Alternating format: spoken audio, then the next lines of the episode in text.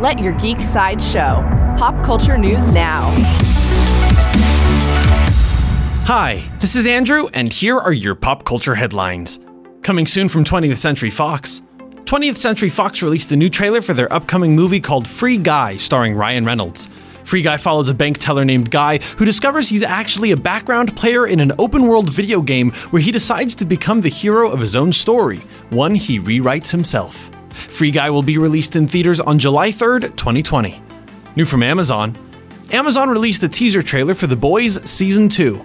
The teaser shows us all the characters of the upcoming season and gets us ready for the bloodbath to come.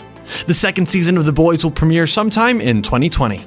Coming soon from Sony, Sony released the first official trailer for Ghostbusters Afterlife. The trailer follows the granddaughter of Egon Spengler as she and her new friends discover the Ghostbuster gear and start to fight against ghosts themselves.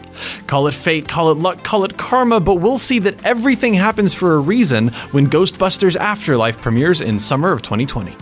New from Warner Brothers Warner Brothers released the official trailer for Wonder Woman 1984. The trailer shows Wonder Woman and Steve Trevor as she gets ready to fight against Max Lord and the Cheetah.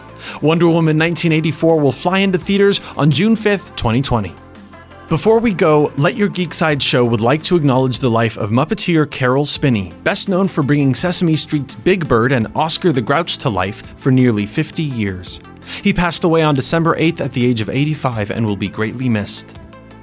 This has been your Pop Culture Headlines, presented by Sideshow, where pop culture is our culture. For even more ad free pop culture news and content, visit geeksideshow.com. Thanks so much for listening, and don't forget to let your geek side show.